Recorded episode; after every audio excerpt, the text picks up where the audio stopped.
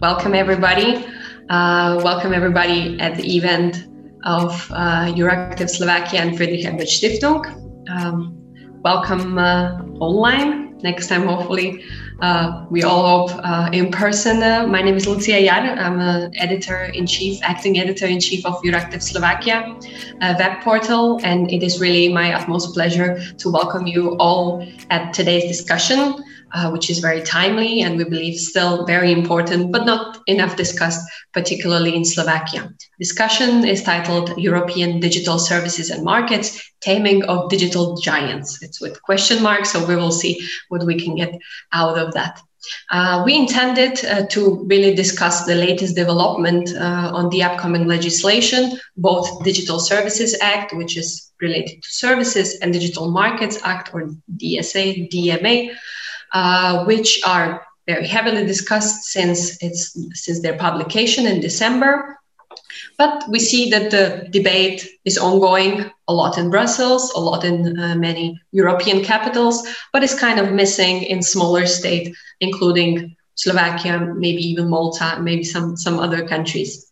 Uh, overall, we are glad that you logged in and we hope that we will expand the knowledge that you so far have about those uh, two uh, legislation, upcoming legislations, which actually really have a potential to not only change the European markets and services, but go really beyond. And it will ultimately uh, concern every single one of us. I'm very glad uh, that uh, we were able to put uh, together this discussion, invite really crucial people who have uh, an important voice within the overall debate in Europe. And also, I would like to thank you for helping us to bring it uh, to our audience, uh, to our partner, uh, Friedrich Ebert Foundation, Friedrich Ebert Stiftung, uh, and its representation in Slovakia. Uh, before I give a floor to Mr. Urban Uberschar, who is representing Friedrich Ebert Foundation, let me quickly introduce uh, our panel today because, as I said, we really have uh, an important uh, speakers. Um, firstly, let me turn to Malta, uh, to Mr. Alex Agius Saliba, who is member of the European Parliament for uh, S&D Party, uh, and he was also appointed as a rapporteur of the Digital Services Act by the Internal Market and Consumer Protection Committee in the European Parliament. That's why we have him over here. Welcome. Thanks a lot um, for your invite, and I'm really looking forward for this discussion today. Thank you. Thank you for coming, for logging in. Uh, Mr. Lubos Kukliš, Director of the Council for Broadcasting and Retransmission of Slovakia. Bratislava, welcome. Thank you for inviting me and Mr. Michał Kanownik, uh, president of ZIPSEE Digital Poland Association, which is an association of importers and producers of electrical and electronic equipment. Welcome. Thank you very much for your invitation, and I'm sure that this debate uh, will be very, very um, uh, successful and in- interesting for our audience. Thank you, thank you, and and hopefully we, we hope as well. Uh, so before I hand over the floor uh, to Mr. Uberschar, uh, last information or and also expression of the gratitude to our audience. Uh, we have uh, participants, uh, an audience that is logged in here on Zoom, and also we have participants watching us online streaming on Facebook. Um, and the third way, which other people will be listening to us, mostly listening, uh, will be on podcast, which uh, will be available also at Euractiv. Uh, what I would like to very much encourage you is to participate in this debate. Um, you are very much encouraged to uh, raise your hand. Everybody knows that a button by now. Uh, we can let you speak. We can see you. We will be very much happy to to have some of your opinions. Uh, and also you can write your questions to the section of Q&As down uh, at, the, at the bar uh, on Zoom. Again, thank you very much. We have representation from the state, from academia, from think tanks, from business industry. So I'm, I'm really, I'm really glad to see a variety of stakeholders that are interested in, the, in this topic that's enough from my quite long introduction uh, to you, Mr. Uh, uh, please, uh, floor is yours for a, for a short welcome note. Thank you very much, um, Lucia. Ladies and gentlemen, hello and Dr. Den to everyone. It is my pleasure to warmly welcome all of you on behalf of the Friedrich Ebert Foundation for our event today. Was already mentioned um, by Lucia. My name is um, and I'm responsible for our both projects in the Slovak and in the Czech Republic. I'm very happy that so many of you have accepted our invitation for this event. And I'm also very happy that we are able to win our guests um, for today's discussion. A warm welcome to all of you and thank you for joining us. Today, we would like to deal with the Digital Service Act. So the question will also be how the big power of technology corporations and platforms can be restricted. The EU Commission made proposals for this at the end of 2020 and presented a new draft law.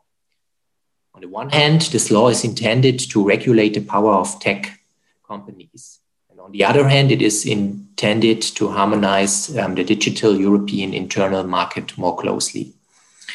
So far, there have been many national laws that apply in addition to the e-commerce directive, depending on the EU country. For example, in Germany, the so-called Netzwerkdurchsetzungsgesetz. These different national regulations make it difficult for startups in particular to establish themselves in this market.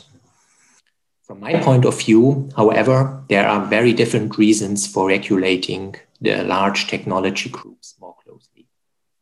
In my brief introduction, I would like to concentrate on one aspect in particular. I think it is undisputed that the big GAFA groups, this means Google, Amazon, Facebook, and Apple, have a dominant position in the market in every respect. However, this is not only problematic for reasons um, of competition law. In the meantime, these corporations have a great influence on the building of public opinion and also on our democracies through their platforms. We have all known um, about the power of social networks and not just since Donald Trump. But the former US president has certainly shown us very clearly where a country can drift to if a president carries out his official duties mainly via Twitter. At the same time, we are seeing all over the world that the culture of political discussion has fundamentally changed. We experience polarization and defamation, especially in social networks. Hate speech and other bullying phenomena have increased dramatically, and not just among young people. People who express themselves, themselves politically run the risk of falling victim to a virtual shitstorm much of what I have just described takes place in the social networks and is mainly possible because there is no real regulation. Since a form of self regulation is not to be expected um, on the part of the corporations, the question arises how this can be achieved. And in this context, here are many questions that we may able to address in the course of our today's debate. Is the European Commission's Digital Service Act enough? What can and should be done at national level? How is the discussion going um, in the member states and especially here in Slovakia? What influence do the social networks have on the building of public opinion here?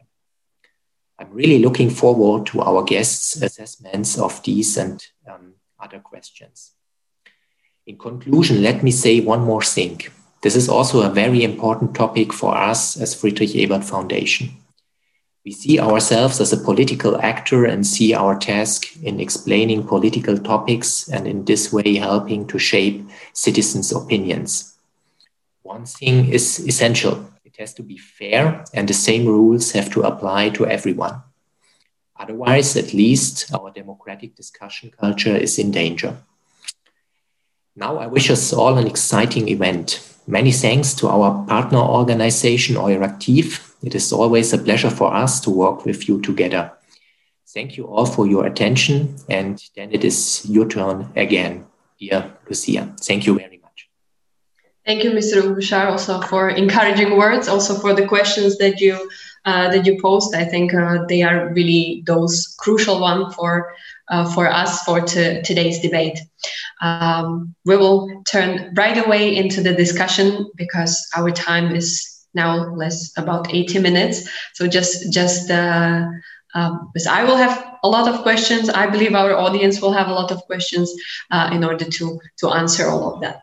Uh, just to make a very short introduction uh, about what we are going to talk when we are talking about Digital Services Act and Digital Markets Act. And I'm pretty sure that um, our panelists will also have their say to it, but just very general uh, to remember what, what, to remember about those two legislation is that uh, legislations that um, they got out, uh, propo- they were proposed in December by the European Commission. Uh, the Digital Services Act, the DSA, represents basically the Europeans' ambition to regulate online services, and it's pretty much all about transparency and safety.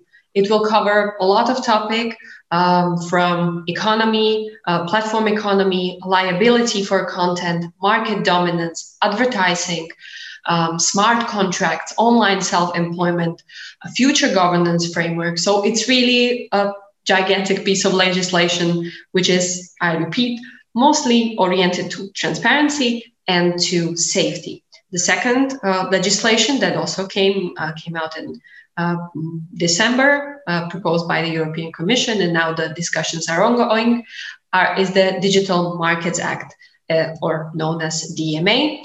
This, this piece shall regulate behavior of the big tech uh, companies uh, in the European single market, as Mr. Uberschar already explained, and perhaps also beyond. Therefore, it is establishing a list of obligations that are designed to so called gatekeepers. So, the big companies, we will probably talk about them a little bit more. Um, if they will not comply, um, then there will be some uh, sanction mechanisms. Digital Markets Act, comparing to DSA, Digital Services Act, uh, is more about competition enabling. So trying to explain, trying to create such uh, environment that even smaller company can compete in, in the market that is very much influenced currently by the big tech companies. So that's my introduction. I'm not going to uh, go, and I'm pretty sure I didn't explain it into enough details. And there are so many hitches and glitches and, and all of this. Um, I, I, don't even think that it's possible to talk in one and a half hour, uh, but we will definitely cover uh, the most important of them. Uh, Mr. Saliba, I've already mentioned that you were preparing uh, the report uh, of the European Parliament um, on the DSA. Um, it was considering um, improvement of the functioning of the single market. Uh, this is how it's also called. And the European Parliament actually overwhelmingly backed this report. It was already in October, so before uh, we got the report uh, published from the, we got the proposal published from the European Commission. Among others, you were introducing in the report or uh, bringing up such uh, uh, mechanisms as uh, um, notice and action mechanism, um, important uh, importance of distinguishing between harmful and legal content. This is very, very crucial. So, how do you evaluate the development after this publication, both maybe publication of your report and publication of the Commission's proposal itself? So, first of all, thanks, Lucy, also for your uh, introductory remarks, and also thanks for FES and also Euractiv for uh, organizing this very timely event. It's always my pleasure to attend and participate in the events of Euractiv and also um, FES. It's mm, a particularly exciting time for the digital ecosystem within, within the EU and also for the push uh, of, of new novel legislation that ultimately is fit for purpose uh, in, the, in the digital age. And first of all, as a rapporteur also of the Internal Market Committee, committee, which basically drafted the initial reactions of the European Parliament for the two ambitious instruments that uh, the Commission published on December 15 of last year.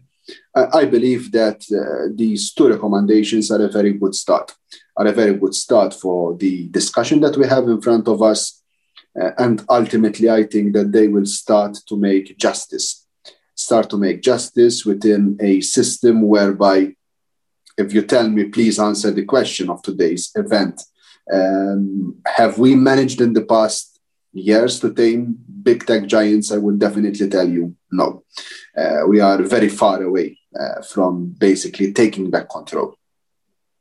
And so I definitely welcome the um, proposals moved forward by the European Commission, both on the DSA and also the DMA, long overdue. Basically, here we were dealing with a legislation, the e-commerce directive, a 20-year-old legislation. So just imagine, 20 years ago, the European Union moved forward this legislation, which uh, let me let me tell you from the start, I think it was uh, future-proof because uh, as as institutions, as member states, we were like uh, always trying to expand the definitions to basically make them fit for the new digital realities that we are living in today. But the biggest question is this uh, Is it appropriate to have a situation whereby platforms, which have become the new public utilities of our time, uh, important as water and electricity. Uh, people cannot live today without e-commerce, without Facebook, without Instagram, without Amazon, without Google. These platforms have become integral parts of our of our life, and the majority of these platforms were or at their very initial stages 20 years ago, or they didn't even exist 20 years ago. And we are still trying to regulate the ecosystem, how they function, basically regulate their behavior with a legislation that came into being before in fact they were they, they came into existence. So um, long overdue to have this reform to have this set of rules that will definitely be indispensable for our for our lives. And i believe um, it will bring forward big change not only in the digital single market within the european union but definitely as we had with the General Data Protection Regulation, it will definitely affect other continents uh, and other regions. So we have a good opportunity and we have to make the most uh, out of this opportunity. We can't go wrong uh, with the with the with the initiatives that we are moving forward with the solutions that we are moving forward so we fill in those legal gaps that we have so ultimately going back to your question people could finally take back control of the digital world, which is of fundamental importance. And these two pieces of legislation um, must create a new legal framework regulating digital services, including online platforms and also marketplaces, marketplaces which have become so important in our time. And unfortunately, we are in a situation whereby we have very complex rules when it comes to our businesses, our startups physically who have to who want to basic, basically make the most out of the single market to market their products so that their products and services can move freely within the within the union. But ultimately we have this i like to call it competitive disadvantage whereby there is this set of rules technical harmonization really important to protect the health and safety of our consumers. But again which is also putting a lot of burdens on our businesses, on our businesses, on our, on our SMEs. But then we have the situation whereby third country sellers, distributors established in other continents can market directly their products, their services, which are not compliant with our technical harmonization, regulation, health, and safety um, market directly online, enter directly in the EU market, and therefore creating this competitive disadvantage.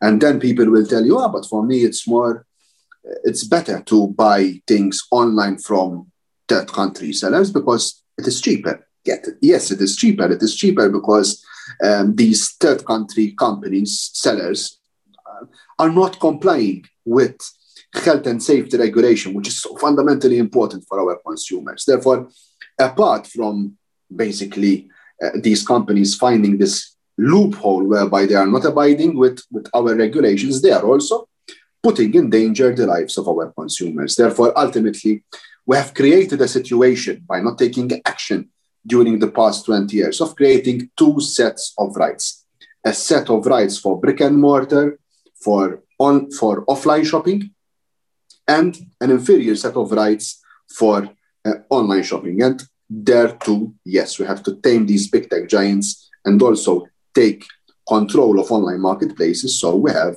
uh, uniform uh, application of rules and do away with this competitive disadvantage so that our industries, our businesses, our startups can have a fairer share, basically, to be um, also successful uh, online and also in our in our market. We have moved forward uh, as as as uh, an internal market committee and also as a European Parliament a number of important principles for the DSA and DMA. For example, the principle. Yes, we may get into them a little bit okay. later. So just Perfect. to uh, keep something for the uh, for, for the later as well. Um, so you are saying we are really anticipating that uh, the legislation will, will really fulfill what we expected from the beginning um, to basically make equal the offline and online environment. What is illegal offline should be illegal online as well, and vice versa. Uh, but what I'm going to uh, maybe ask a little bit, uh, just very shortly, if you could give me maybe three words. Uh, but I am very interested about um, what is the current debate in Brussels, or what are the main topics which you, from position of yeah. member of the European Parliament, consider to be really those that are maybe creating headaches here and there? Let's yes. Um, if you would tell me which of the two um, legislations and the two proposals that we have on table, which are the most hotly debated now, in the European Parliament. I would definitely tell you the DSA. There is a big discussion, for example, when it comes to transparency in online advertising and targeted advertising. This is leading also to the question of uh, the business models of these online platforms, basically um, uh, profiling of users and using that information, mm-hmm. which no one is aware that is being collected for many different purposes. I think uh, advertising is one of the key debates um, that that we have, uh, and also principles such as the know your business customer principle, which is again creating a lot of noise. Uh, in Brussels, a principle which was of utmost importance also when, when it came to um, our report in the European Parliament, which we are happy that the Commission took it on board, but we are not that happy when it comes to the level of ambition that the Commission took when it comes to this transparency requirement, which is so important. And if you would tell me the third uh, point that you see also, that you're witnessing also a lot of discussion, I would tell you also the issue of online marketplaces, the role of online marketplaces, ultimately how we're going to um, basically uh, take back control when it comes to the way that they operate, uh, when it comes to also the basic consumer rights that they have to respect uh, in, in, in, in the ecosystem. I think those are important discussions when it comes to the Digital Markets Act. Uh, here we are dealing when, when it comes to the, the DMA, we're still dealing with a very ambitious proposal, and I'm not going or I'm not giving the impression that I want to take away something from the DMA. But when, when we're tackling the DMA, we're tackling issue of big tech giants, the big GAFAs, the big companies, which although there is a big discussion on the definition, citing that it is very clear uh, the pointers that, that we legislators want basically to, to, to tackle when it comes to big tech companies. But um, there is consensus that even, I believe, even amongst the players themselves that something needs to be done because ultimately today we are living in a world where these big tech giants are dictating the rules upon which they function. Uh, everyone became aware of this phenomena, although it has been there for a number of years. For example, when we saw the US Capitol Hill incidents and we saw Parler being basically uh, struck off the system uh, by unilateral decisions taken by, by, by these big tech giants. We saw uh, uh a former president of the US being thrown out of the ecosystem. Uh, I'm not defending Trump and I'm not defending what he is saying because uh, I, I, agree with not even 1% of what he says. But the big question was this, and people, citizens, the man in the street was asking these questions uh, on what legal basis, on what rules are these decisions being taken? And when you try to answer that question, you go directly into the big questions. Were we able to tame these big tech giants? So that's why the DMA was so important, so revolutionary. And I, I, I, believe that there won't be so much big discussion and so much big uh, like divisions. There will be discussions on the nitty gritty, on the details, because the devil is always in the detail. But with the concept per se of basically taking back control of big tech giants, I think that it is something that everyone accepts the fact that it is entirely needed. Thank you. quite a lot of detailed information. Thank you for this. It's really a knowledge coming uh, from Brussels, which sometimes it's not really reaching us. Uh, I'm going to turn now to Warsaw and uh, to Mr. Kanownik. Uh, ZIPSEE Digital Poland is, uh, as I already explained, the industry employers organization, which is bringing together really the largest companies from the consumer electronics and um, IT operating in Poland, which uh, probably is a a large um, industry, including manufacturers, importers, distributors. So, how industry in country like Poland um, is evaluating uh, both of the proposals from your point of view?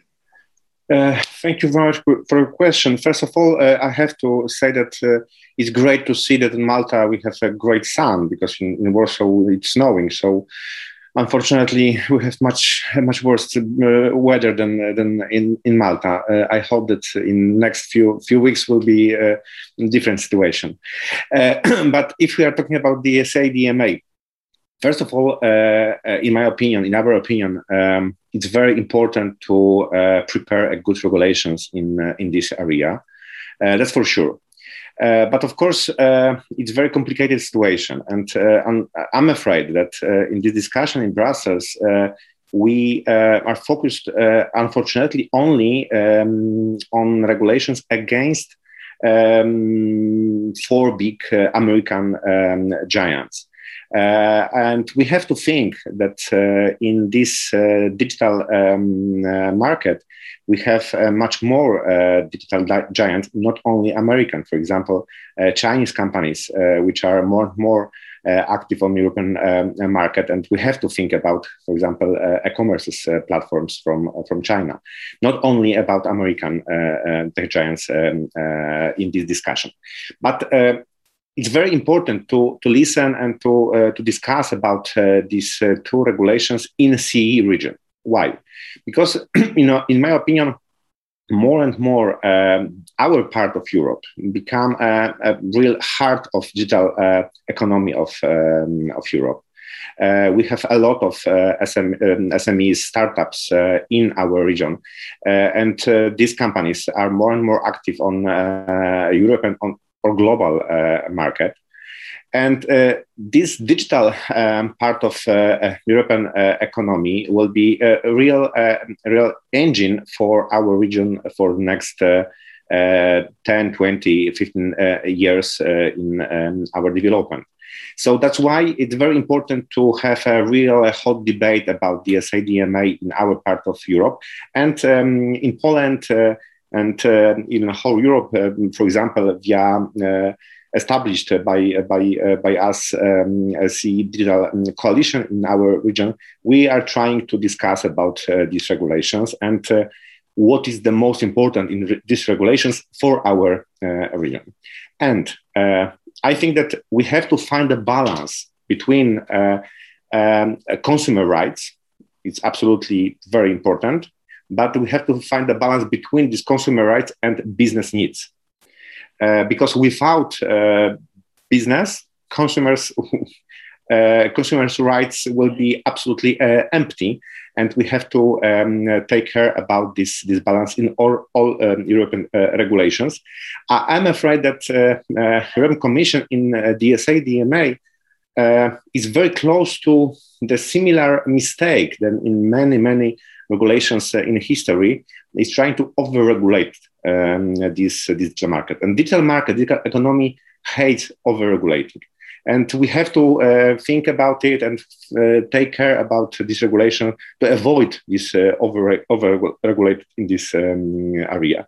We have to remember that uh, DSA, DMA, it's uh, not only regulations against uh, tech giants, but it should be, it must be regulations for SMEs and startups. We have to create regulations which will be uh, very useful and helpful for SMEs, for um, uh, startups in Europe to create uh, new businesses, new services, new products in the European and global uh, market. Without uh, this, this will be empty regulations and we have to think about about something else.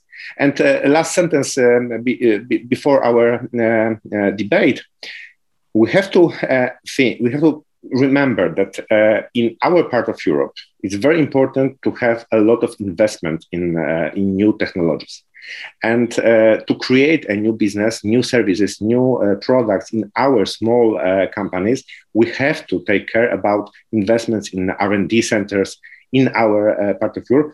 Europe, we have a lot of um, R&D centers. For example, in Poland, in Slovakia, and we have to take care to create a very good regulation for these companies uh, to establish a new uh, investments uh, projects uh, in our part of Europe to create cooperations between our SMEs, our startups, and big uh, tech giants to create um, a new uh, digital market in in whole Europe.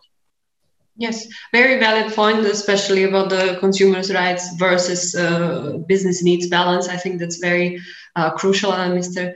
Saliba also mentioned it. Uh, what I would like to uh, ask, because you mentioned that yes, you don't want the legislation to overregulate the whole environment, but could you be a little bit more specific when we talk about overregulation? Which parts do you find going really beyond of what maybe your uh, industry or, or, industry that you represent uh, needs?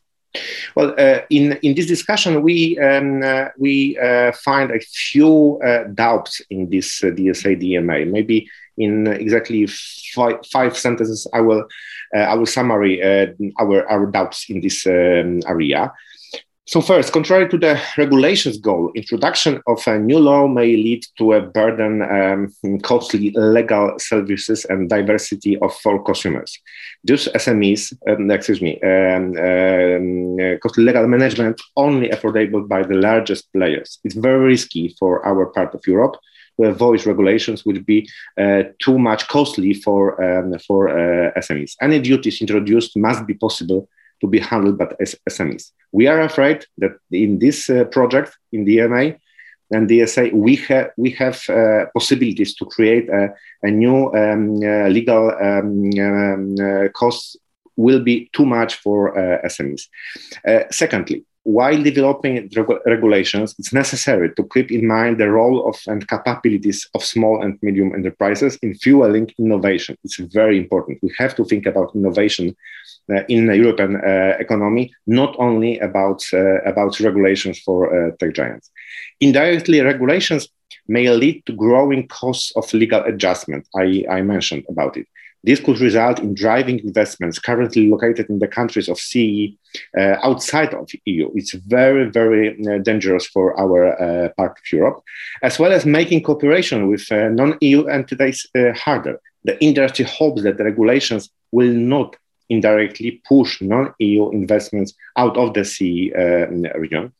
And uh, the uh, last two um, doubts. The, the industry in the CE region also expects legislation fair across the whole EU. Uh, depending on the integration, a true digital single market should provide companies competing in, the, in, in it with equal opportunities, despite of um, uh, their place of origin. Um, and last um, but not least, regulations uh, which put the rising export oriented, uh, less diversified economies of Europe at risk of harm must be avoided. Uh, rights and obligations resulting from the new regulations of the Act should be uh, of a universal nature uh, uniformly affecting all of the, of the economies across um, EU. I'm afraid that um, European Commission uh, is trying to, um, to create regulations for creating a new uh, European um, digital companies to support these uh, digital companies in Europe. But uh, Commission forgot that we we lost this chance for real digital um, uh, companies in Europe many years ago. And nowadays we have to think about a partnership between uh, the global in global um, market between Europe and United States, maybe Asia, some companies from Asia, uh, to cooperate and be a partner in this global uh, discussion about digital market. Uh, but because, in my opinion, only by regulations, low regulations, we are. It's impossible to create new digital giants from uh, from Europe and from scratch in, in some cases. I think very, very valid point, and also um, covering uh, Slovakia. I think uh, you, together with um, Slovak organizations, were publishing a paper on it, uh, and and those uh, recommendations and also um, kind of uh, remarks uh, were were uh, vocalized over there. Uh, we will definitely get back to some of them that you uh, that you mentioned. Especially, I'm interested in costs uh, for for smaller uh, companies. Uh, and now let's return back to Bratislava and to Mr. Kukliš. Um, you are the head of the Council for Broadcasting and Retransmission, which um, um, um I already announced. so it's a little bit different part of the industry uh, that uh, we so far talked about, but it's very much related to the legislation. So, how do you evaluate um, the proposal from the point of view of broadcasters, from um, from maybe media, um, and how also do you evaluate the debate that followed after the publishing, maybe more in Slovakia? So thank you very much once again for inviting me here. I'm also you know, working very closely with ERGA, European Group for Regulatory Group for Audiovisual Media Services, and we are advising uh, the Commission, and we were advising them around you know topics uh, in the DSA. And of course, uh, one other initiative that uh, should be mentioned here, I think, is, is, is European uh, Action Plan, uh, Democracy Action Plan is actually addressing you know different parts of, of the problem that we currently have with big tech like disinformation and and uh, problems with media plurality and protection of journalists and and media as such for example. So i think you know now we're really having the, the, the moment in europe where we are trying to holistically uh, address uh, the problems that are stemming from from these big digital platforms you know uh, being really strong in the digital environment here in europe but this discussion is also in the US currently. So I think you know it is really important that what we you know when we find some solutions, uh, that very probably will influence also others. Now we have a, a, a bit of a, a for, more fortunate situation that we don't have Section 230 of the of the Communication Decency Act as, as now is the big thing in the US that is really uh, you know limiting the liability of the big platforms. You know that they are they are not liable for anything that is happening on their platforms uh, we have a kind of limited liability where we are still, uh, you know, allowing for uh, you know, legally addressing the illegal content on the platforms, and we can build on that. And now the DSA is doing precisely that.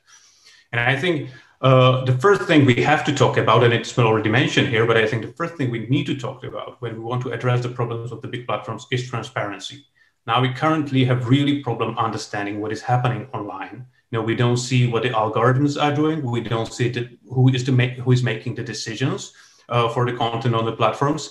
And you know the platforms don't have obligation to do anything about it to, to make those processes transparent.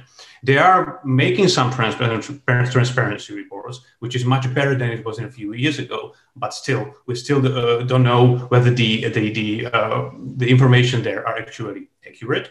And of course we see many aggregated kind of uh, data and information. But if you want to understand what is particularly uh, happening in the EU or even on the member state level, that is extremely hard. And I think very good thing that the DSA is doing is putting this transparency obligation uh, there. But there are also, you know, some some things that may be still improved. Although I think both of the documents, DMA and DSA, are, you know, qualifies great, you know, uh, you know background documents for this uh, legislative process. There is really a very strong foundation for this legislative debate. But I think you know we need to talk about you know the, the improvements that can be made there. And I think in terms of very in terms of uh, transparency, you know it is a need of verification of, of the data that the, that the platforms are, are giving to the regulators or even to the public. And in, on that point, I think that there can be, you know, some improvements made there. I think if we are thinking about some kind of public verification or public authority that can verify the data and then hand it over to the regulators that can then do their regulatory thing, for example, it might be a big improvement in that. It is also what is also needed, I think, in addressing of illegal content. You know, we have a kind of mechanism calling uh, that is called uh, notice and takedown, or sometimes no, notice and action. I think, and many people were hoping for that DSA would already, you know, do it in, in the in the proposal is to harmonize these processes and also make them more transparent, for example, because many states have those systems, but they are not transparent enough. You know, nobody knows, you know, who is who is sending those notices to the platforms, for example. Users don't understand how these mechanisms work, and I think it might be really helpful uh, for the legal certainty uh, of both users and platforms if these things were harmonized and if we have a robust mechanism that can that, that then can be enforced vis-a-vis the platforms and this is also a problem of smaller countries vis-a-vis the bigger countries you know in, in big markets you know it really suffices if you know a state authority send a notice to the platform and if the platform don't want to have any problems with that you know state authority they would just take down the, the, the, the content this is not happening with smaller countries. You know, uh, there's not that much of a, of a difference to, to these notices from smaller countries. So I think to harmonize this, that all the countries would have the same approach to that, and also the same transparency. Then, you know, to understand what is happening might be definitely helpful. And good thing is that that the DSA is also introducing a kind of regulatory scheme. Downside of this is that the scheme is quite complicated. If, if you think about it, we are also to, we are already uh, uh, always talking about efficiency of the regulatory approach. But if you if you think about how the DSA is approaching this, it doesn't seem to be that efficient. So I think to streamline these processes might be a, a very good idea. And then good thing in the DSA is that it's calling for really independent regulators to, to be in charge of this on the member state level. The bad thing is that on the EU state in EU level, it is the commission itself that it is that is the, the real regulator there. And i think also on that level we need independent kind of approach. So i think that there, there should be a stronger push to a kind of independent oversight on the eu level uh, on these processes. Mm-hmm. uh, just uh, if i can just two, two follow-up questions uh, related to this. Uh, firstly uh, could you explain how this mechanism could work in slovakia for instance if there would be a notice sent who would be sending it, uh, particularly in Slovakia, which which will be the authority. And second, could you also evaluate the debate around uh, the DSA DMA in Slovakia because we know it was um, very marginal. Uh, currently, I think Ministry of um, Ministry of Industry, uh, Ministry of Economy opened a public discussion on the two proposals. Um, do do you have some more details on this? Indeed. Uh, first thing, well, notice and takedown is probably happening in Slovakia, but as we don't have any, you know, uh, real legal procedures, it is probably happening, you know, from, you know, state authority to state authority. When they see something illegal, they will probably send it to the uh, to, to the platforms. But I don't think we have any kind of legal legal mechanism for that. With, for, for that purpose, we are already uh, uh, negotiating or we are debating this with the Ministry of Culture because now we are working on a new media law. And for example, in there, there should be some kind of obligations toward the platforms. And one of that uh, that we are currently discussing is to have a real meaningful notice and takedown uh, procedure. For example, it, it, you know the approaches can be you know several. It's, it's not that you know it's only one way to do that. But for example, if we take uh, a user that is you know complaining to the to the platform and is and, and, he thinks that the content that he would like to take down is concerning him for example and is illegal and platforms are, are not doing anything. And this is this is quite often this is something that is quite often happening in, in our region. Then you can go to regulator and say okay i applied this to the platform to the platform. They are not doing anything. And then the, the, the regulator can start a procedure uh, ideally very quick one, you know, where it can the regulator can consider whether this is indeed illegal content. If yes, they will send a take notice and take down uh, a decision or you know what, whatever we will call it to the platform. and then you have a this is something that's already you know you can already do do that you know via e-commerce directive this is something that dsa also anticipate so this is something that we already have some background for that but we need to to to do a, a, a real procedure there and one that will be you know transparent that oh, you know everybody can then read why this notice was sent uh, to the platform and what's gone down with it because this is this is an important part of that so this is the first of your question now the second what is currently happening here indeed it is the ministry of Com- commerce who is in charge of uh, kind of these debates and, and kind of implementation of the of the DSA and uh, DMA uh, here, although it will be uh, a regulation very probably. So as a form of, you know, it means that as a as a uh, legislative instrument, it is, you know, when it is enforced, you don't have to implement it. It's, it is binding, you know, by itself. So it is not like a normal uh, directive, you know, where, where you have some kind of time, one year, two years to implement it. This is go. This this is enforced in, in the member state without implementation. But we have already discussions around this because, of course, there are many things that a member state would need to address uh, because of the DSA DMA regulation. And we are in debates. It is not only Ministry of Commerce, it is also Ministry of Informatization, for example, Ministry of Culture. So, so there are, you know, it is quite a robust debate. And I think this is this is very fortunate because we've, we've been calling uh, for this, you know, even before the DSA uh, was on the table, because that's the problem, you know, honestly, in Slovakia sometimes that we are debating things when it, you know, for very late in the season. So now, hopefully, this is not happening, and we already are addressing, you know, the major questions there. For example, the regulatory structure, how it might look like, and so on. So, so hopefully, we will be prepared once once we know the final outcome. Thank you. Yes. If I if I can. Uh, uh, Please, to, yes, to, to, sentence because it's very interesting what you uh, what you said, and I would like to add um, uh, two comments to, uh, to two issues. First of all, um, this, uh, this last um, last thing it's, it's very important. It's very complicated in general, I think, in Poland uh, especially, for example, that uh, the DSA DMA, DMA it's a, a law um, somewhere between uh, um, uh, Minister of Culture, Minister of Digital Affairs, and Minister of Development. It's very complicated in uh, almost every European countries to find the balance between uh, this point of view uh, of this free, uh, free part of uh, every government. So it's very important to find some way to um, to consult, to, to, discuss in, in, every country about these these regulations and define this the best um, the best solutions between this free uh, part of uh, economy. But uh, what you said about notice and takedown, it's very important, I think, in my opinion. In Poland, we have very good experiences Uh, around notice and uh, takedown, and uh, it's very it's it's it's very good solutions in in Polish opinion.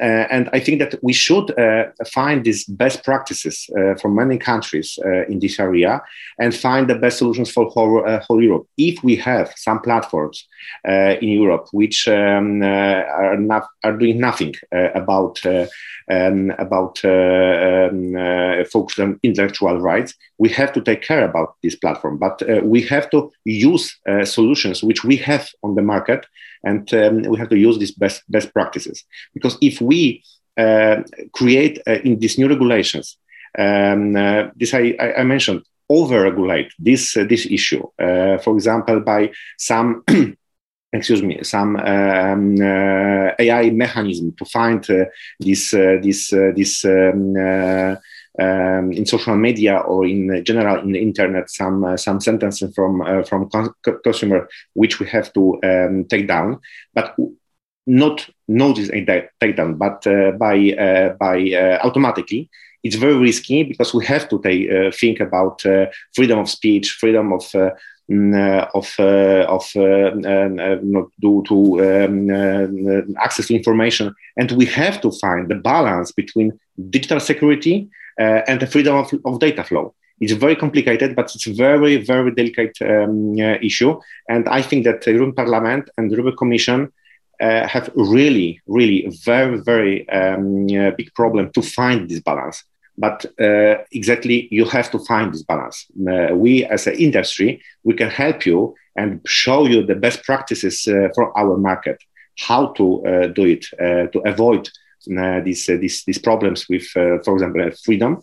But um, I'm afraid that the European Commission is going to um, to find new regulations, but without um, without checking the best practices from different European markets.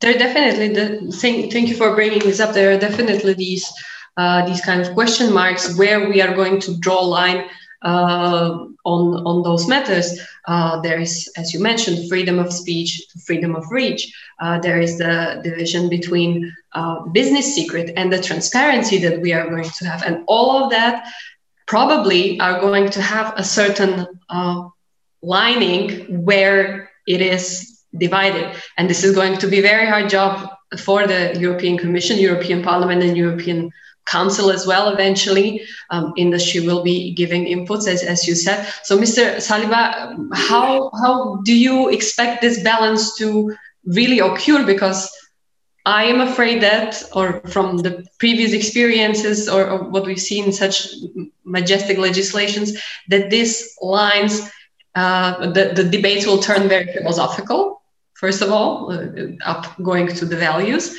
uh, and and secondly yeah, some some people will be very disappointed. Some people might be even very happy.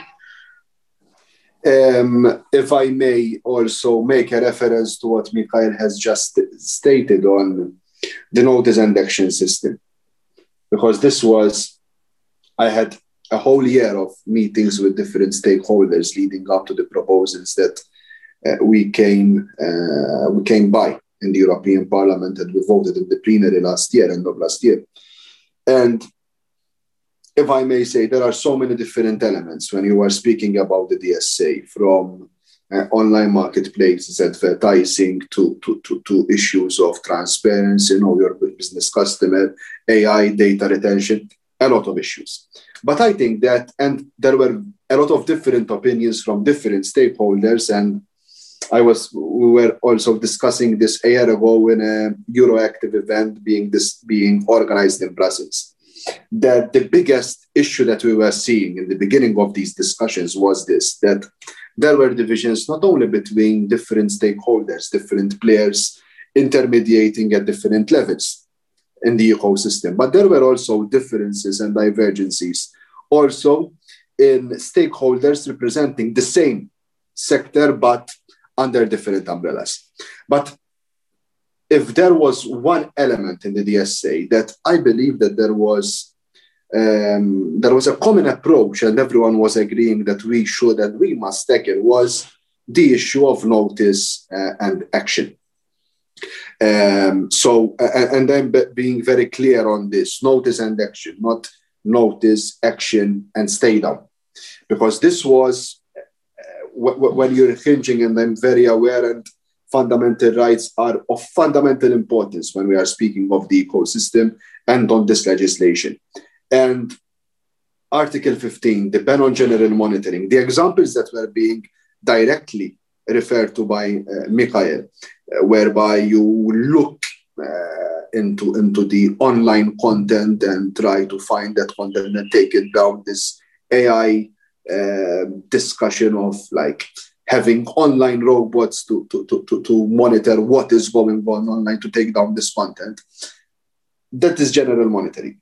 So you are looking at all the content to take particular actions. That is still uh, not permissible, and the parliament and also the council were clear from the very start of these discussions that this should not be the way forward. So Article 15, ban on general monitoring, was there under the e-commerce directive, will stay intact under the DSA. So there is no discussion about that. But one of the biggest worries of industries uh, and of players was the, uh, first of all, fragmentation that we have in the 27 EU member states. So what is this fragmentation? We have the NetzDG in Germany, the initiative uh, being undertaken in France, different initiatives, all tackling the issues of notice and action by very different means. So, if you want to make the utmost of the digital single market and you want to basically be present in different markets online, you have to have all the resources, all the resources in the world, even if you're a startup, even if you're a small company, an army of lawyers, basically, to be able to comply with different standards, with different regulations being undertaken in different member states. And this was creating a lot of confusion. A lot of confusion because it is practically impossible to be able to comply with 27, imagine, 27 different notice and action systems. Some member states have, some member states are contemplating, some have drafts, and discussions are going on. So this was uh, an issue which not which was not feasible to be undertaken. This is the first first point, and at the same time, this was creating a lot of uncertainty for the business because for the players themselves intermediating because ultimately uh, how can you go about uh, 27 different systems working in tandem. And what was our scope? Our scope was to have a horizontal um, piece of legislation. Uh, you have the lex specialis of, of, of notice and action being applicable for specific sectors such as child abusive material, terrorist content. We have specific legislation dealing with those areas, uh, and, and it won't be affected by the general notice and action system. But ultimately, here what we are what we are moving forward. is a step by step, not too bureaucratic, um, not not too um, difficult to implement, but at the same time, if we want to create this level playing field between the online and offline, what was and I'm coming to your discussion to your question now. Um, are we going overboard with, with, with this regulation? Uh, are we going in the direction of creating this big uh, big discussion, big controversy, as we did with the copyright directive, and everyone was killing each other in parliament. Um, uh, it's, it's, it's, it's, it's, it's, it's not this thing. But at the same time, I think that a certain level of legislation and regulation is needed, not to over-regulate, but at the same time, we need to do something. If we leave everything as is, if we leave everyone to self-regulate himself, we can never tame this, these big tech giants. They have created an, an ecosystem of their own upon which they interact, upon which they are determining uh, our, our um, choices, our commercial choices, our political choices. We have seen big scandals which has rocked our democracies to the very core. WikiLeaks, the, um, the issue of, of, of, of, Cambridge Analytica, sorry, issues of data collection, how this data is being used, algorithms, how they are being used to target particularly users to influence their opinion, to influence our democracies.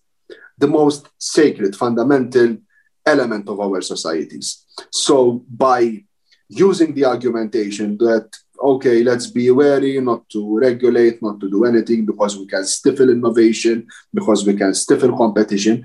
I would tackle this argumentation from the opposite side. With the laissez faire attitude that we took, with the self regulation that we took, the smallest fry in the game, the startups, the smaller companies, which wanted and have all the potential uh, in the world to be able to compete there because they have the know how and they have the, the, the, the, the, the tools to do so. They were hindered to do this because of the uncompetitive behavior that ultimately was uh, and is still um, dominating the ecosystem. So, if we want scale ups, if we want basically to compete with Silicon Valley companies, big tech companies, ultimately we have to have regulation whereby we can give the same opportunity to these companies to be competitive online. If we fail to do this, we would remain in this situation without European champions in the field. Just very concrete question back to, to the notice and action. Um, I think that uh, the fact that we need a regulation, that even industry requires it, that the customers require it, that's um, I think we can all, all, all agree to this. Uh, the, the extent, of course, is in debate. Uh, I'm going back to this uh, notice and action because it's going to have an effect also perhaps on the freedom of speech. Um, how, uh, in your opinion, should this look in practice? I, as a user, am going to the social network, seeing an um, certain content. Mm, how who, who's going to be the one reaching the company? How, how this whole procedure should be working out in a way that, let's say, European Parliament would be um, happy about that. Yes, um, if you look at the proposal that we have moved forward, and I think that the Commission took the majority of, of, of our proposals, of the proposals of the European Parliament, proposals that were featuring, in my opinion, in my report, but also in Tiemo Wölken's report, who was the rapporteur in the JURI Committee on DSA, which were focusing more on civil and, and contractual law. And they were focusing more on this notice and action, and action system. Basically, we moved forward a step by step system uh, whereby um, basically we were moving on uh, a number of, of, of requirements from when content is basically flagged and um, time frames and what kind of actions and transparency of the of the of what is going on ultimately what decisions are these players taking for example. So we have a situation today whereby there is total uh, invisibility of these decisions of takedowns for example that are being undertaken by these companies. Okay you have big tech companies which annually out of their own free will they may be publishing some uh, the tip of the iceberg of the information and actions that they are taking. But ultimately, with the requirements that we are moving forward, we, are, we want to give our users the peace of mind that the actions uh, and takedowns, and here we are dealing with uh, content free, free speech, ultimately, that, is, that can be taken down. Ultimately, we give um, our users, our citizens, the peace of mind that the actions that are being taken by these platforms, not only big tech giants, but all the platforms, because the notice and action system is not being implemented under the DMA for specific systemic operators, but it is being applicable across the board for all the players. Um, ultimately, it would lead to a situation whereby there is the peace of mind, and this is the priority of the parliament in this regard, that there is more transparency, that we look under the hood, that all the actions that are being taken are being taken not solely by self-regulation upon a number of ethics and code of conduct of the particular platforms, but are being taken by a set of rules, um, not again, not uh, too burdensome on the on the on the industries, on the small industries, but at the same time, a set of rules which can give more transparency of what decisions are being taken, how they are being taken, and that they are being taken in accordance to legislation. Yes, I understand. And I will go uh, now with kind of developing uh, to this from consumers to industry because Mr. Kanovnik, you already uh, mentioned that yes, it may come hand to hand with uh, raising uh, certain costs, either legal or implying certain tools in order uh, to fulfill those obligations. Um, I, my question is whether the implementation of, of or I will ask differently. Whether um, how much, how, how big will be that cost for uh, small and medium com- uh, companies um, to fulfill the mentioned obligation, not only notice and action, but maybe maybe even others, and whether it may be further translated back to users as it usually gets, either in terms of uh, advertisement or me as and, and my data being a product basically that is sold is suddenly going to be more expensive. So maybe some other companies who would like to advertise or do something online reach me. Uh, this will be more expensive for them. Are you anticipating something like this, or, or what is uh, the debate regarding the costs? Mr. Kanovnik, yes. Uh, excuse me. Uh, of course, it's it's very it's very uh, complicated to um, to find out how much uh, uh, will be cost these these regulations for SMEs. But uh, we are trying to to make some analysis in this area. But we have to remember about one more thing, in my opinion, if we are talking about costs for SMEs. It's because from the one hand, it's a um, direct costs from this regulation for SMEs um, uh, to create a new uh, legal department, a new uh, new um, new technological um, engines for some some some SMEs will be necessary to um, to avoid some some legal problems on the market. But uh, um, second thing, and maybe in some areas uh, much more um, important, is um, uh, non-direct costs for uh, SMEs um, in Europe because of this regulation. Because many of uh, SMEs, uh, many of startups in uh, in Europe are using uh, different um, services, different products of these technical giants from United States to create their own uh, business, their own uh, commerce, for example, in uh, in Europe. And what about this situation that these products will be too uh, costly for um, for SMEs to use these um, uh, these products on the European market because uh, tech giants from the United States will have to uh, find some uh, some way to to get more much more money from the European market um, to, uh, to pay for new uh, regulations.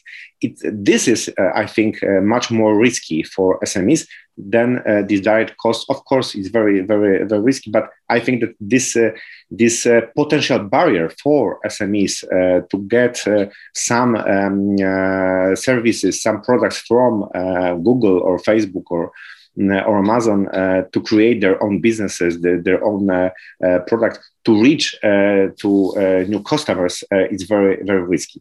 And please remember about this consumer rights. One more thing about this one, because we have to create these regulations uh, and avoid situation that uh, um, this new law uh, from DSA or DMA will be a barrier for creating new services for consumers. Because if, uh, for example, one of the uh, big platforms um, will be, uh, it will be impossible uh, based on new DSA or DMA uh, Act create, for example, uh, a combined uh, services uh, in uh, touristic, for example, uh, services to uh, to give me a service together, um, a booking of hotel, plane, car, um, tickets for museum in one in one application in my my phone.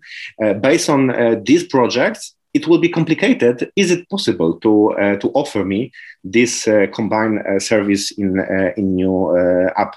Uh, so uh, uh, for me, it's interesting. Do you do you have some analysis in, in the parliament? How how will be um, about costs for SMEs, and what about uh, about consumers um, and these services, uh, which will be much more complicated to offer these combined services for uh, consumers. It's uh, about this your question about money and the costs for SMEs. I'm afraid that it's rather a, a, a question for the Commission. Um, do they know what about this cost for SMEs uh, uh, in these, in these regulations? We are we are we are preparing this uh, this analysis, and uh, I ho hope that in next um, two three weeks we'll be able to to share with you our um, our analysis in this uh, area. Of course, I will send you, and uh, of course, I will send you to, to Brussels, um, uh, and it will be maybe a good point to, to the new, new, new kind of discussion about um, these regulations. I am going to uh, a little bit move because uh, we do not have that much time, and I think we would need at least two more hours to really get deep into everything what we want to say. Uh, there is one question for I think Mr. Kanami can uh, reply. It will be just very quick. Uh, we we mentioned that DMA is going to mostly focusing on tackling the big giants. The question here uh, that we have from the audience is who's going to tackle uh, small social media platforms actually. Um, does DSA who's going to be uh, regulating that or maybe mr um, yes, if I may, um, when we are dealing with the DSA, here we are not dealing with size, so it will it will be applicable to all players. The uh, issue with the DMA, the DMA will be tackling only those big tech players, which we uh, catch under the definition of having a systemic role and a gatekeeper role, basically having this uncompetitive um, function which cannot be tackled by EU traditional competition law by itself, the uh, ex, ex, ex post measures. Uh, so we are creating this ex ante measures, a system which basically is preventing problems from ultimately happening. So preempting uh, these uncompetitive practices that dominate the ecosystem. But when we're touching the DMA, the notice and action, the issues of transparency in advertisement, the issues regulating and creating a special liability regime for online marketplaces, know your business customer, whereby we are increasing transparency so that EU, EU services could not be used by anonymous uh, commercial, commercial entities so that they can directly infringe uh, our, our, our legislations uh, from copyright to, to inferior quality products to intellectual property rights, you name it. So these um, requirements under the DSA will be applicable to everyone um, and ultimately uh, will not distinguish between big and small players. So they will be tackled there. Good. Uh, another question which we have, and is I think uh, more related, or Mr. Kukliš could uh, respond to this. Um, I will kind of um, contextualize it. Um, uh, there are some news about German media regulators who just got the power to oversee tech companies in some way. Um, they are telling very simplified uh, to the commission that the DSA doesn't take into account media regulation enough. Uh, their statements on DSA draft uh, actually says that uh, commission you should look uh, you should look at what we are doing here in Germany. We kind of figured it out. Come and, and check it out. And we have uh, also this remark from Mr. Andres uh, Skolkai, who is saying that um, he, his organization, or mm, he didn't specify, they collected um, lawyers' opinions from five countries uh, on probably similar to that uh, matter, uh, which will be soon published. Uh, issues are concerning imminent threat, advantages and disadvantages of national regulators, comparison of German DSA and European DSA. Um, could you I don't know if you're familiar with with that uh, topic, but could you maybe or explain to to us as well uh, what we what is the discussion about? I'll try.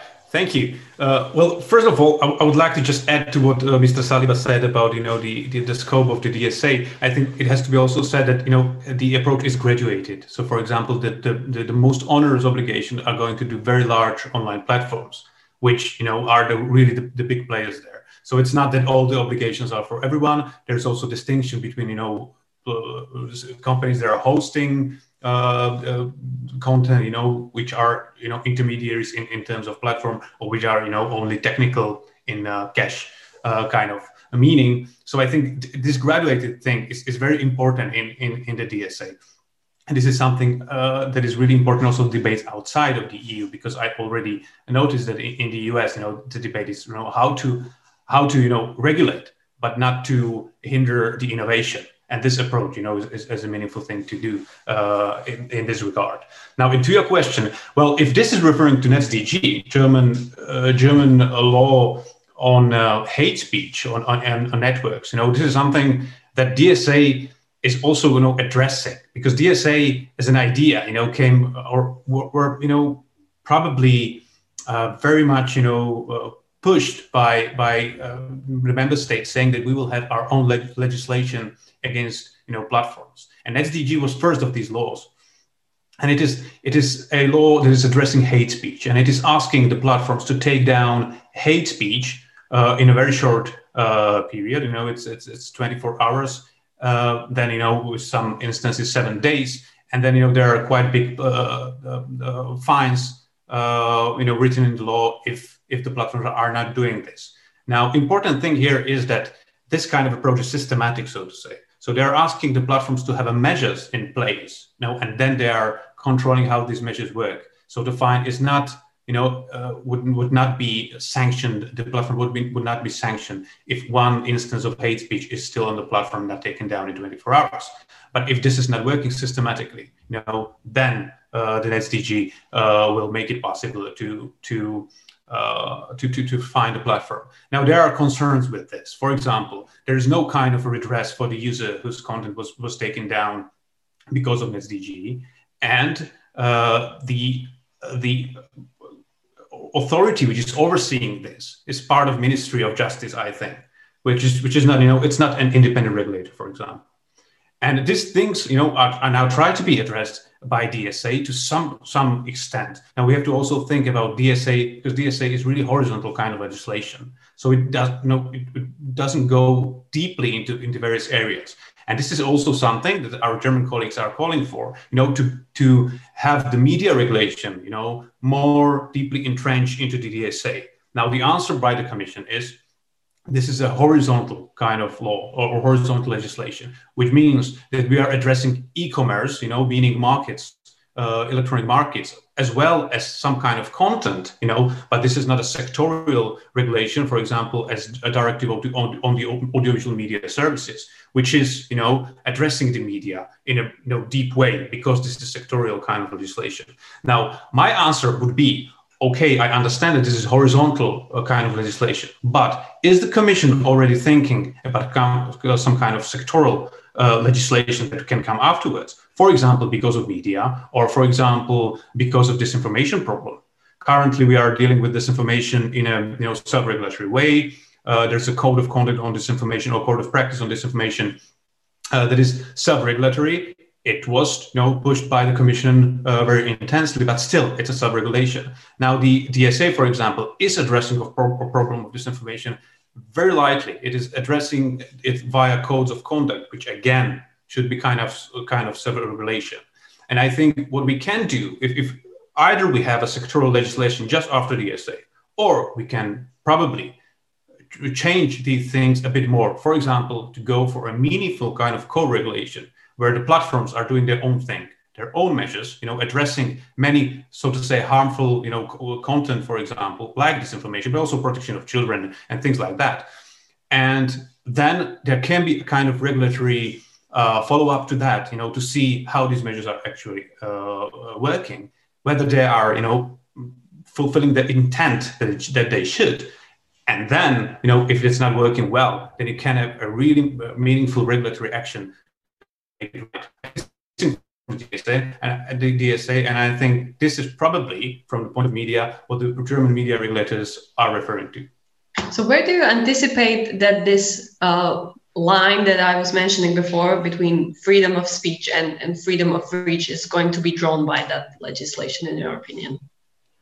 Well, I think the important thing is that there, there's a distinction between le- illegal content and harmful content. Now, it was a big debate even before the DSA. Now, what the DSA is doing is allowing the member states to deal with illegal content in a really, you know, obligatory way for the platforms. So, for example, when we are talking, and this is probably also the distinction we have to make when we are talking about notice and takedown or notice and action uh, mechanisms, because you know one of those mechanisms is complaints by the users. You know, you just click something, you flag something on the platforms, and to follow up what the, what the platforms are doing. The other notice and take down notice and action mechanism is when the member state, member state authority, you know, it, it may be court, but it may be regulatory authority, is asking the platform to do something about illegal content. The first one is going under the umbrella of community standards of the platforms. And if they are, if, if they deem, you know, that this is not uh, breaching uh, our, our community standards, then it's okay. Now, the second one is, is, a, is, is a question of legality and illegality. And if the member state says that this is illegal, you know, the, the, the, the, the platform really should comply with that. So these are two different kind of mechanisms there. And uh, but I lost my my line here or line of thought here. Uh, what was the question Question was again, please? Uh, where where will be that line between freedom of speech and freedom yes. of? Thank you, thank you. Sorry for that. Uh, so now the important thing is that for, for the harmful content, you know, in that part, we are dealing or looking at the approach that is systematic. It is not, you know, we are not talking about addressing every single item of content on the platforms, for example. We are asking with the DSA, we are asking the platforms to, to, to put measures that will deal uh, with the, the most you know problematic content there. We are asking them to to have a risk assessment of their own, you know, what is happening on their platforms, and then we are asking them to make that information available to regulators and others. This is this this is one thing. So it's it's not that you are you know pushing the platforms to take down content or something, just to understand what is happening there, and to have measures in place that will really stop you know the most problematic thing there and uh, that's what i meant by illegality you know still there is a possibility if something illegal is happening there the states can you know take action and this is really even in the dsa this is left to member states to, to do in their own right so to say. But I'm, what i'm saying and i said that uh, for, in my initial comments i think important thing probably here is also to harmonize this to have a certain requirements for these notices and take that action by, by, by the member states you know? Uh, to, to really understand the reasoning for why some content is deemed by the, that state authority as illegal and be really transparent about that to both users and the platforms. Yeah. Um, so um, just to maybe wrap up to what we've already been through and uh, have maybe like probably a last round of uh, questions. Um, the two legislations, I, I don't. Uh, we we can all agree that the the um, regulations themselves are needed. Industry is asking it, consumers are asking it, states and reg- regulators are asking for it. Um, it's going to happen. We cannot have a fragmented market. This is the last, the least thing that anybody wants to to either do business or either to to do anything digital uh, on the European market. There are many outstanding questions, uh, most of them related to transparency. How far can the companies go and show us what is business secret, what is not anymore? What can we see, how they are working? Uh, second big question is who and how is going to regulate um, certain measures that are taken by those uh, companies. We talked about the notice and action who is going to do it, how they are going to do it, how we are discussing um, currently uh, all those um, measurements that are going to come, which tools do we have. We also, especially the industry, uh, is pointing to the fact that we really need uh, to um, pick up with investment, not only for the small and medium enterprises, but also in certain parts of Europe probably in different way than in another. It co- goes hand in hand with infrastructure and so on, uh, research and development support for uh, smaller, uh, uh, make them available to raise up and also create partnerships, not only to create something new out of nothing, but um, create ways of cooperations. Uh, but what's going to come now? So we know that the, the uh, regulation is going to be both both legislations are going to be discussed in upcoming months. It's probably not going to uh, come together not this year, probably not even next year. Um, so just to kind of uh, finish with some uh, some outlook for the future, my question to all three of you would be: What are your expectations of upcoming months? Where will be the uh, debate heated the most? Where do you really anticipate some glitches? Uh, that are going to occur. And uh, what do you think may be the biggest um, constraint uh, of, of that legislation? Like, which do you think it's really the crucial point? Once we pass that, uh, we, we're good to go. We're good to uh, put it into force. Um, Mr. Saliba, I think you can you can start it's difficult to assess at this point. It's a very tricky uh, question. We see. Uh, you tell me which issue will unblock all the other discussions at this point because there are so many different issues, especially when we're when we're dealing with the DSA. I'm very very curious about that also. Which actors are currently you see in Brussels in the um, mem- European Parliament, which actors do you see to be the most active? Like, okay, they are really fighting hard currently. Yes, um, this is this is also a question of resources. So uh, the players who have the most resources, the big tech companies, basically. Uh, they have uh, well established and big offices, uh, policy offices in Brussels, so they can do the outreach more easily. They can fund different debates, activities to influence legislature, legislators and everything. So if you will tell me even by the list of requests of meetings that, that we receive, I would definitely tell you the usual sub- suspects, the, the usual GAFAs and big tech companies, which definitely are doing whatever they can to try to influence the most uh, this debate, especially, and I always go on that point, even I, I believe big tech companies, um, they, they, they are focusing more on, on DSA issues. Uh, DSA issues from advertising to notice and action to um, profiling, recommender systems, etc. So um, those are the most vocal uh, at this point. Now, the situation is that Parliament will come up with its official position by uh, a couple of months. Um, then discussions will be taken on between Council, Parliament, uh, and, and, and Commission. Hopefully, we will see these processes end successfully by the end of this term. We cannot lose focus, we cannot lose track, and we have to focus on, on, on the most important and pertinent issues. And I think this is the, and I would like to conclude with this point um, DSA and DMA are not the silver bullets to solve all the issues that we have in the ecosystem. Uh, there are so many uh, tricky issues that we have to tackle.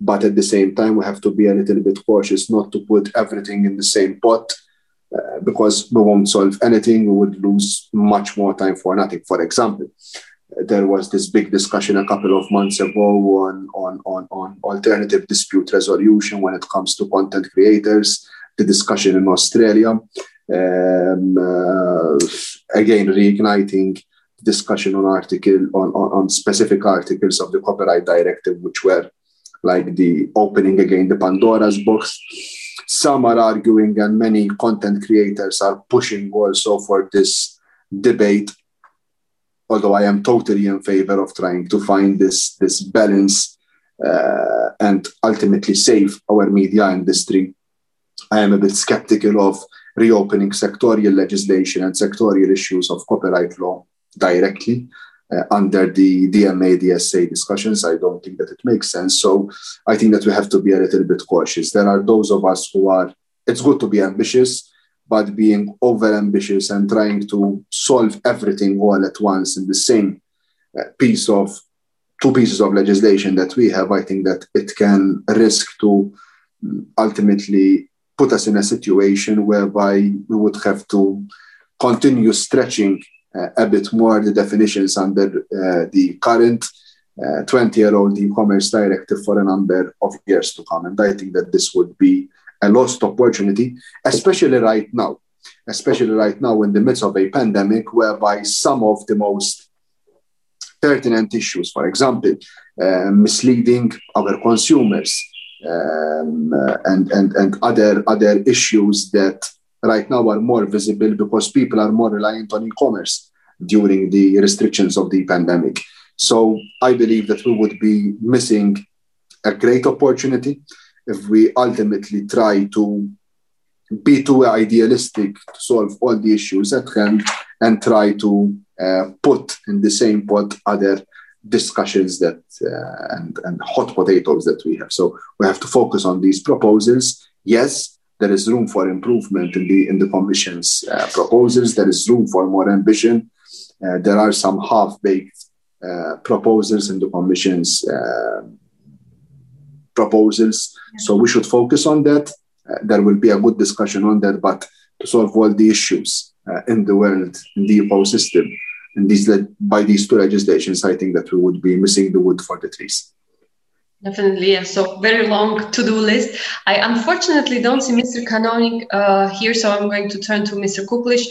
Very similar question, some kind of outlook for what do you anticipate uh, in upcoming months and which actors do you see to be really the most active um, and, and they will be active as well? Well, I think, you know, as, as Mr. Saliba said, uh, the most active will be the, the, biggest platform because they have the most money. We already seen the reports how, you know, the, the lobbyists are really, you know, gathering in Brussels for, for this, uh, you know, purpose. Now, what, what I expect, and I, I know it's, it's, it's no, I think no surprising, but, but it is, it is a bit paradoxical because what we hear now, the platforms are saying is that they are not, you know, pushing for less obligations. They're they're kind of pushing for more obligation for everybody which means you know the the, the the, the, rationale behind this is that they will be because they have the means to tackle you know these these obligations but small small competitors will not so i think this is this is a line that we will be hearing uh, now really intensely but what is interesting also is, is the debate around targeted advertising you know we are hearing that from, from the parliament very vocally you know even even there are voices uh, you know calling for banning uh, targeted advertising. So this mm-hmm. this is this will be a very intense debate that, that I expect, and it will, it will be also very interesting.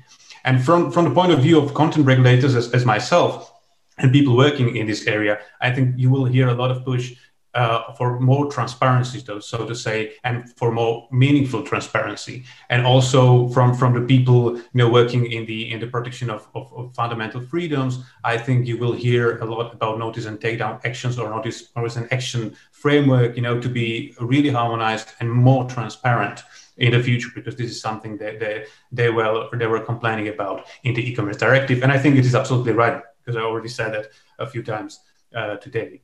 So this is my take. Thank you very much.